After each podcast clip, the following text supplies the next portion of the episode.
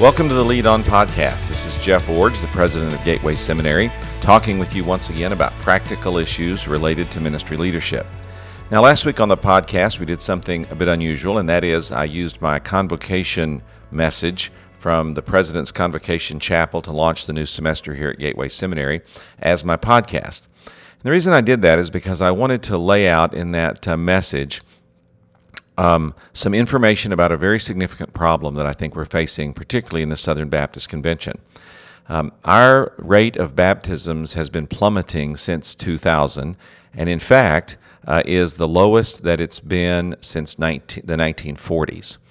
Now, what this means is that we've ha- we have about the same number of people professing faith in Jesus and publicly requesting baptism and being baptized as we did in the 1940s. The problem is we have more than twice as many churches today as we had back then.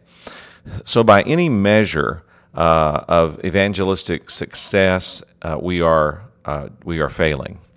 And I'm I'm sad to say that because as I said in the podcast last week and as I said in the message, there's so many things right about the Southern Baptist Convention, so many good things that we're doing, and yet on this one thing, uh, we seem to really not be making the progress that we need. Now, uh, it's actually uh, the, the statistics that I quoted in the in the message are even more telling about just the rate of uh, baptisms in so many of the churches. About 50% of the churches baptized two people or fewer, and 30% baptized no one. Those are statistics from 2017. And uh, that really underscores that the fact that we're still baptizing large numbers of people is really due to uh, really a few churches that are baptizing significant numbers of people and large numbers of churches that aren't baptizing anyone. And so it's it's really a, a serious problem and one that we've really got to address if we're going to have a future as a denomination, if we're going to have healthy churches that make up a healthy denomination, and most importantly, as I concluded the podcast last week, most importantly, uh, the lives of individual people who do not yet know Jesus Christ are depending on us to be more effective at evangelizing than we've been demonstrating in the past few years. Now, in last week's podcast, I identified 10 factors that are um, affecting our baptismal rate and affecting our effective, uh, uh, impacting our effectiveness at sharing the gospel with people. And if you've not listened to that podcast, I'd really encourage you to go back and listen to the whole thing because I'm only I'm going to talk today in context of that larger message, and I won't be able to, of course, repeat everything I said there. I won't even try to, but I'm going to now, for the next few weeks on the podcast, lift out some of the factors that I talked about in the in the first message, and talk in more detail about them and about what we can do about them, and how we can make some correctives in those areas to really move us forward again in evangelism. So, the first thing I said, uh, or the first factor that I identified that was limiting our evangelistic effectiveness was this a truncated definition of discipleship.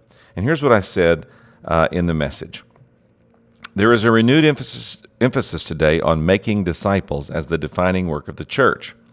Prioritizing discipleship for advocates of this renewal usually means developing serious Bible teaching and personal mentoring programs to produce theological depth among believers. This sounds good, but it rests on a truncated and therefore faulty definition of discipleship, which, if successfully fulfilled, will result in the death of every local church. This flawed definition is discipleship is turning weaker Christians into stronger Christians. That is not biblical discipleship. Discipleship is better defined as turning non Christians into growing Christians.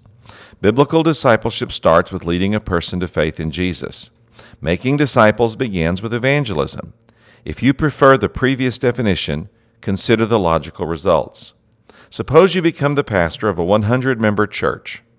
You train every one of them to be a super Christian you succeed spectacularly.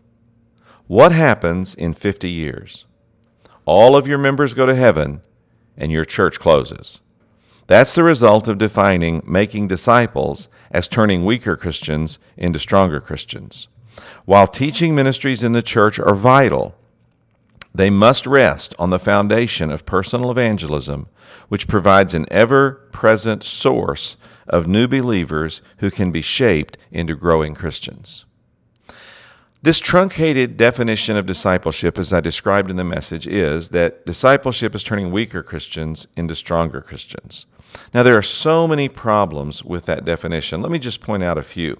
Uh, in the message itself, I pointed out the fallacy that if you believe discipleship is turning weaker Christians into stronger Christians, and over time your church actually closes because it has no new Christians coming into the mix.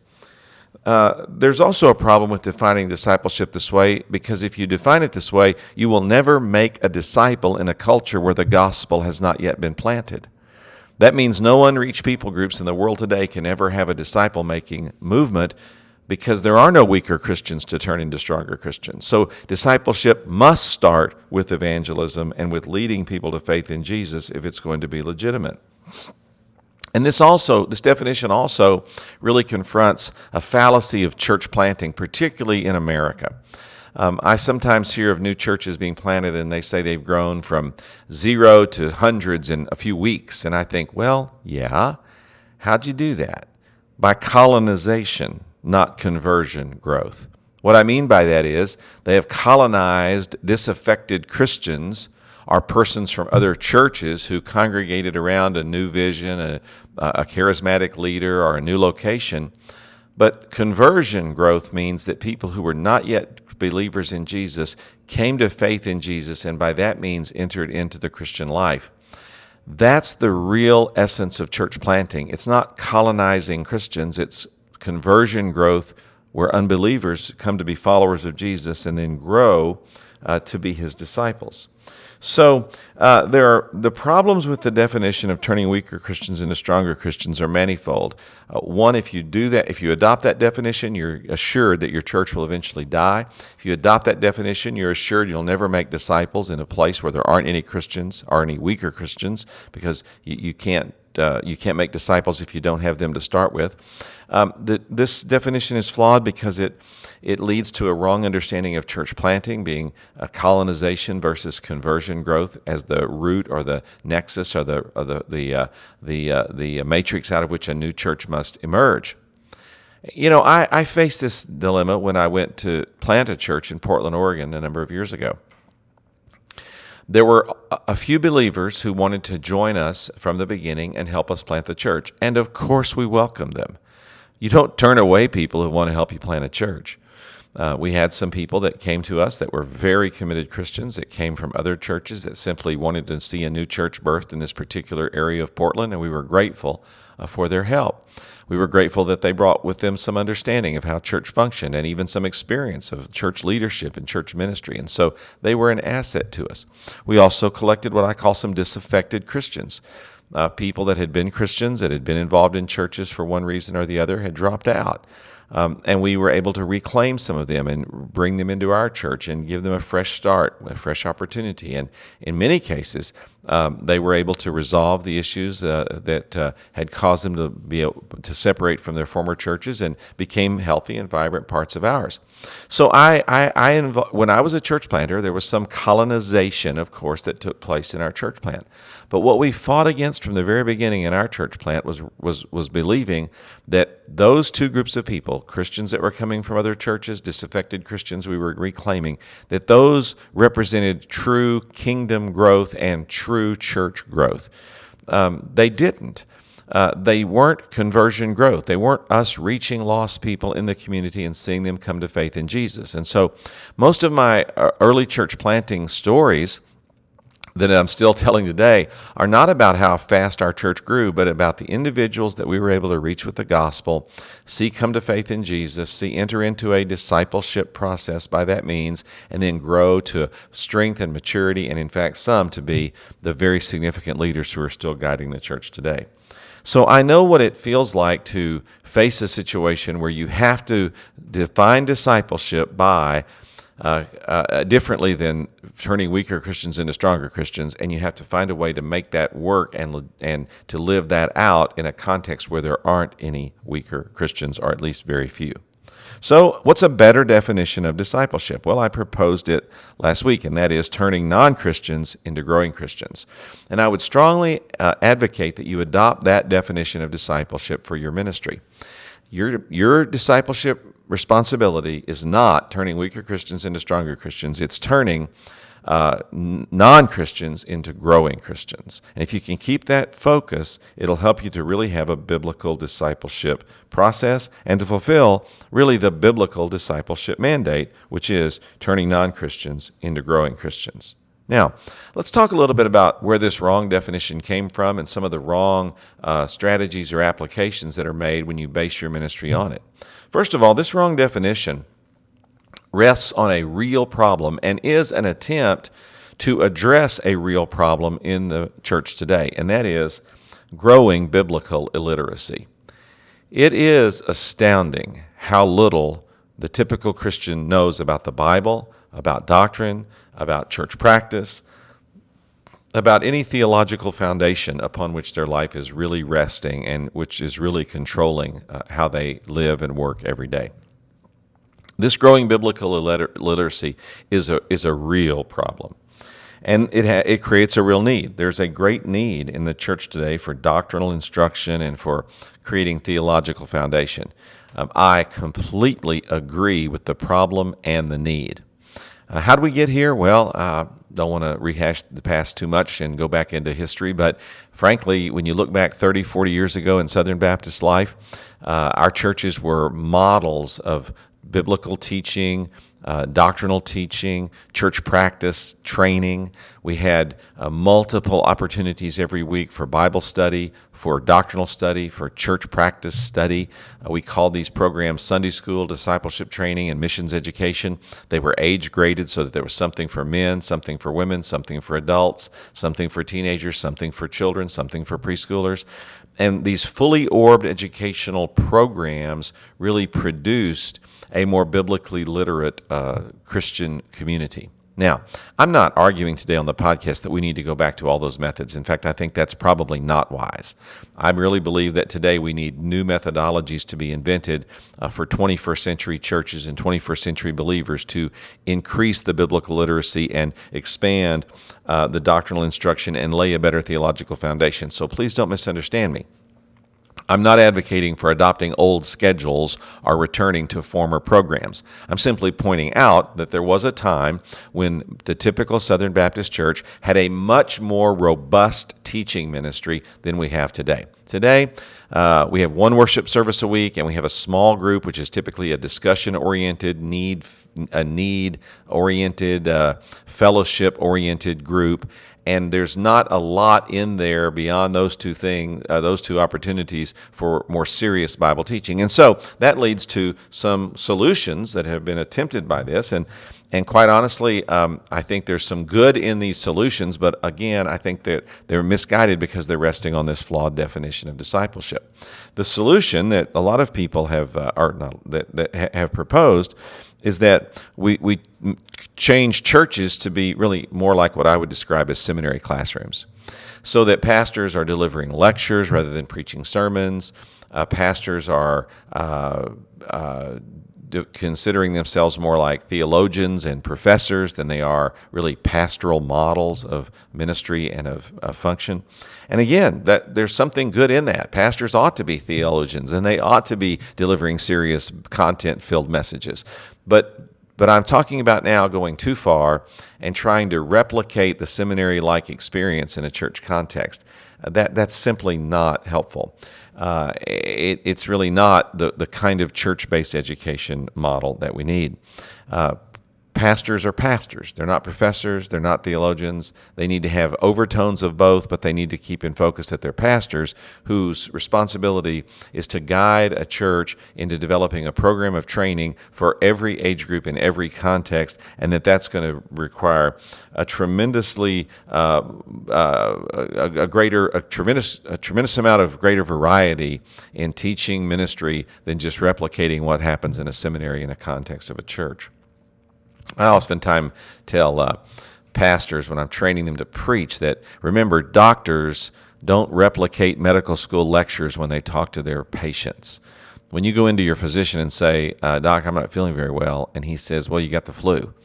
Uh, he doesn't give you a long treatise on all the aspects of the flu that he had to learn while he was in medical school. He just tells you uh, what's wrong, and then he prescribes an antidote or a, a, a, an antibiotic or, or, or, a regimen or something for you uh, to take care of your illness. And really, that's more the pastoral model, and that is we we diagnose people who are spiritually in need uh, of instruction, of development, of found, uh, of doctrinal teaching, of of all of that. And we design opportunities to do that, not just for uh, one niche of people, but for preschoolers, children, uh, young adults, uh, teenagers, older adults, men, women, you get the idea. And so uh, the faulty definition of discipleship has produced in us a response based on a real need, trying to help people grow in their biblical knowledge and has warped our understanding of what church ministry ought to look like so that we sort of drift toward church is going to be more like a classroom then and not recognize that we have to have a multifaceted educational approach if we're really going to do everything that has to happen. It can't just depend on the pastor uh, delivering a 45 minute lecture style sermon and thinking that everyone's going to get all the Bible training they need in that context. So, having said all that, let me go back and say now that the definition of turning weaker Christians into stronger Christians, while I think it's an inadequate definition of discipleship, I think is a good definition of a subset of discipleship, and that is the teaching ministry of the church. this definition does adequately describe that responsibility. We do have a teaching responsibility to turn weaker Christians into stronger Christians. Teaching really matters. Every church needs a robust teaching ministry. And beyond that, every church needs a leadership development strategy to help people not only grow in, from weaker Christians into stronger Christians, but to grow into leadership roles where they start taking on the responsibility uh, for their church's leadership. Now, uh, I would add to that that I've, I don't consider Gateway Seminary to be a discipleship ministry. I do, however, consider us to be a leadership development ministry. We're a subset of the teaching ministry of the church. We do take, in a sense, weaker Christians, people who have weaknesses in areas and places they need to grow, and we try to turn them into stronger Christians, giving them strength of understanding of doctrine, theology, uh, biblical information, ministry practices, uh, and how to do things in ministry like preach, teach, evangelize, counsel, uh, organize, these kinds of things. And so uh, we have a role here, and our role is vital. And the teaching ministry of the church is also uh, vital. And so I'm not speaking against those things in any capacity. I'm just advocating for discipleship starting with evangelism. And once discipleship starts with evangelism and produces a steady stream of new converts coming into the process, then the cycle of discipling can continue to include the teaching ministry of the church and can make a very significant difference over time. I'm advocating for an open loop, which starts with people coming to faith in Jesus who are not yet Christians, and then a loop of discipleship training that takes them on from there. So, how would you go about developing a sound discipleship uh, ministry in a church that includes a teaching ministry, but not necessarily includes that as the only aspect of what it means to make disciples? Well, let me give you some suggestions. Number one, start with a commitment to training believers to share the gospel. Now, there are a number of different models available today. I'm not here to advocate any one of those. I think the North American Mission Board, for example, is doing a really good job of producing some tools and models and training approaches that can help the typical pastor train typical believers how to share the gospel in their community. It isn't really that important to me which training method you choose. I'm simply advocating that you commit to one, meaning that you commit to an evangelism training methodology that's going to be reproducible, something that you can do year after year after year or semester after semester after semester, so that you build over time a, cadre of well trained witnesses who share a common vocabulary, who have a common sense of accountability, who have a common, common commitment to the task, who are actively sharing their faith and training others to do that. I'll talk more about this in a later podcast, but I really learned this lesson a number of years ago. I started out in ministry trying to win everyone to faith in Christ myself and basically preach messages to motivate people to, to go out and share the gospel more effectively. And it didn't really work. But when I started training people, I mean, seriously started training people to share their faith, it was amazing how much gospel telling got done and how many people came to faith in Jesus. Many of them people I never met until they made a public profession of faith in our church because of the witness of one of our church members. So I want to challenge you that a sound discipleship ministry begins with a commitment to training believers to share their faith and a common understanding in your church that discipleship begins not with helping weaker Christians become stronger Christians, but discipleship begins with helping non believers become growing Christians. Start with the commitment to training witnesses and start by opening up the flow of new believers coming into your church, and through that process, the discipleship ministry gaining traction. The second thing you need is a reproducible plan to stabilize new converts. There are two aspects of this.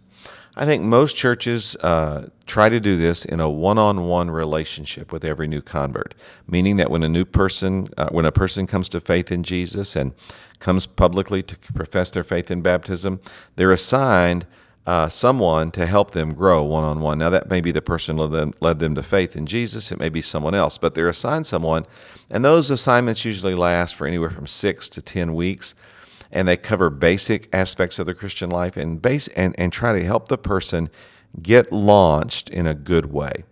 One on one training at this point is very helpful because it enables you to provide customized support to a new believer to address the specific issues they're struggling with, uh, to help them over some emotional or intellectual hurdles that may come up in the beginning of their relationship with the Lord, and also help them to understand how to navigate explaining that new relationship to their family and friends. There's not really any other way that I've ever found that stabilizes converts and helps them get on a discipleship path like one on one training. Now, this one on one training also needs a simple curriculum for years, when I was a pastor, we used a little 10 lesson workbook that had just a few questions and fill in the blanks and scriptures that the new converts could look up.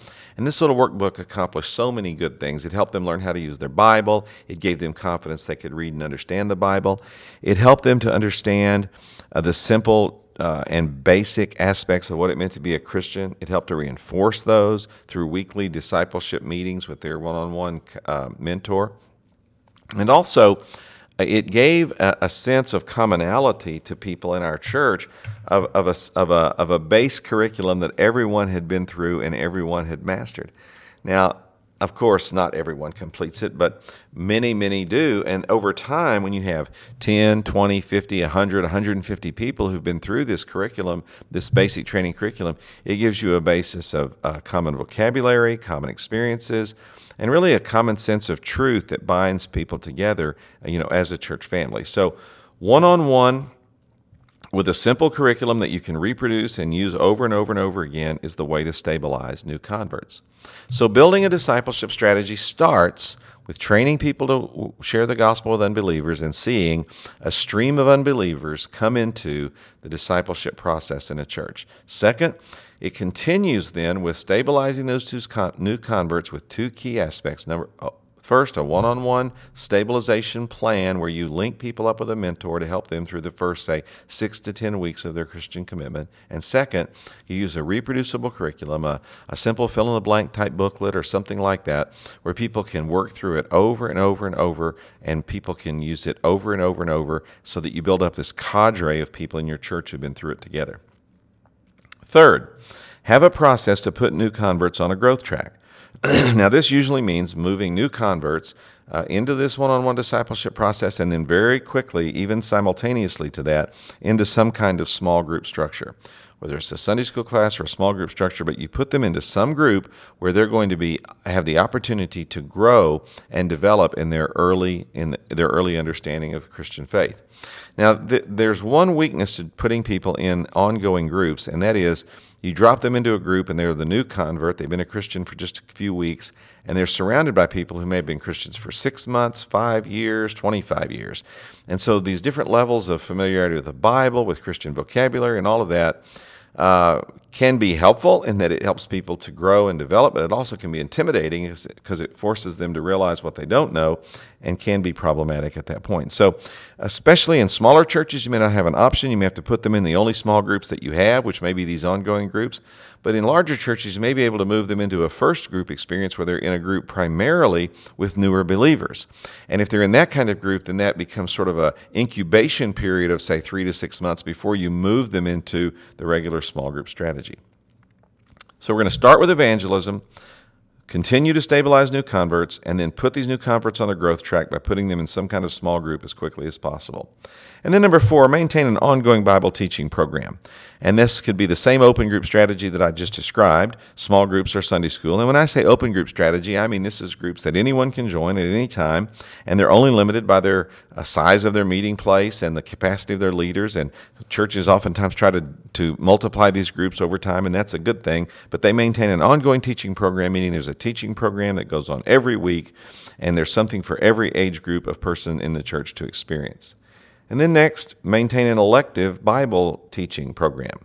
Now, these are what I call closed groups. And this is where you put together a Bible teaching program that focuses on like a doctrine or a book of the Bible or something like that. And you invite people to participate in it for 6, 12, 13 weeks, or maybe even for six months or a year. It's a closed group, meaning people usually have to pay money to be a part by buying the materials and making some kind of commitment. And in fact, some closed groups say, we're going to meet for the next 13 weeks. If you miss two, you can't come back. Then you may say, well, closed groups won't work in churches because people won't make commitments. Yes, they will. Now, not everyone will, but people who are motivated, and that's who you're really looking for, and want to go deeper in their understanding of the Bible, doctrine, church practice, they will participate. And too often times we think in terms of what happens in the first semester that we do this or the first year we do this. Let's say that you have 100 people participating in the small group ministry of your church on an ongoing basis. And then you decide to have an elective type program where you're going to do something at a different time during the week where people can come together for more intensive study, small group, closed group, maybe for 12 to 13 weeks. And you're going to require participation. They have to buy the book. They have to participate. They have to uh, uh, pay money and be there, or you drop them from the from the group. Well, you say, well, if I have a hundred coming to the larger ministry, how many would I expect in a smaller group? Maybe five, maybe ten. You say, well, that's not very many. No, but if you do five or 10 this year and five or 10 the next year and five or 10 the next year, over time, once again, you build a momentum of people who really have been trained and in a deeper way in both Bible theology and church practice. And then finally, maintain a leadership development process. And this combines uh, some of what we've already said, and that is this can combine one on one training. It can also combine a closed small group experience where you take two or three people per year or maybe every six months and you intensively put, pour into them leadership development training so that they can join you in the leadership ministry of uh, leader, in leading the ministry of your church. So, a fully orbed discipleship strategy that includes a good teaching ministry starts with evangelism Number two, continues with a plan to stabilize converts, usually with one on one training using a simple, reproducible curriculum that can be used over and over and over again. Which leads, third, to having a process to put converts on a growth track in some kind of small group context. For many smaller churches, that will be a Sunday school or a small groups a small group study of some kind that's ongoing. For larger churches, you might be able to even create a path that you move people into a class just for new converts for, say, the first three to six months until they get ready to go into the ongoing Bible teaching program. So, start with evangelism, stabilize converts, move people into a growth track. Then, fourth, create an ongoing Bible teaching program which may or may not be equal to that third step that I've already given you, and then create a lective pro- Bible teaching program theology teaching program, church practices teaching program to give people the opportunity to grow and continue to develop. And then finally, a leadership development strategy that's a subset of all that we've already communicated. This is what a fully orbed discipleship ministry looks like. My concern, my concern is that by disciple making, too many churches today are focusing on steps three, four, five, and six in the model I've just outlined. That is not disciple making. That is having a good teaching ministry. But a good disciple making ministry includes the first two steps winning new people to faith in Jesus Christ, stabilizing those converts and helping them start their growth pattern, and then moving them into participate in the teaching ministry of the church. This is what I mean by a true disciple making ministry. There's no doubt about it. Jesus told us, go and make disciples. But that means more than teaching weaker Christians how to be stronger Christians. Making disciples means helping unbelievers become growing Christians. And when we do that, we're really fulfilling the disciple making mandate. Take it seriously, make the adjustments you need as you help your church go forward and as you lead on.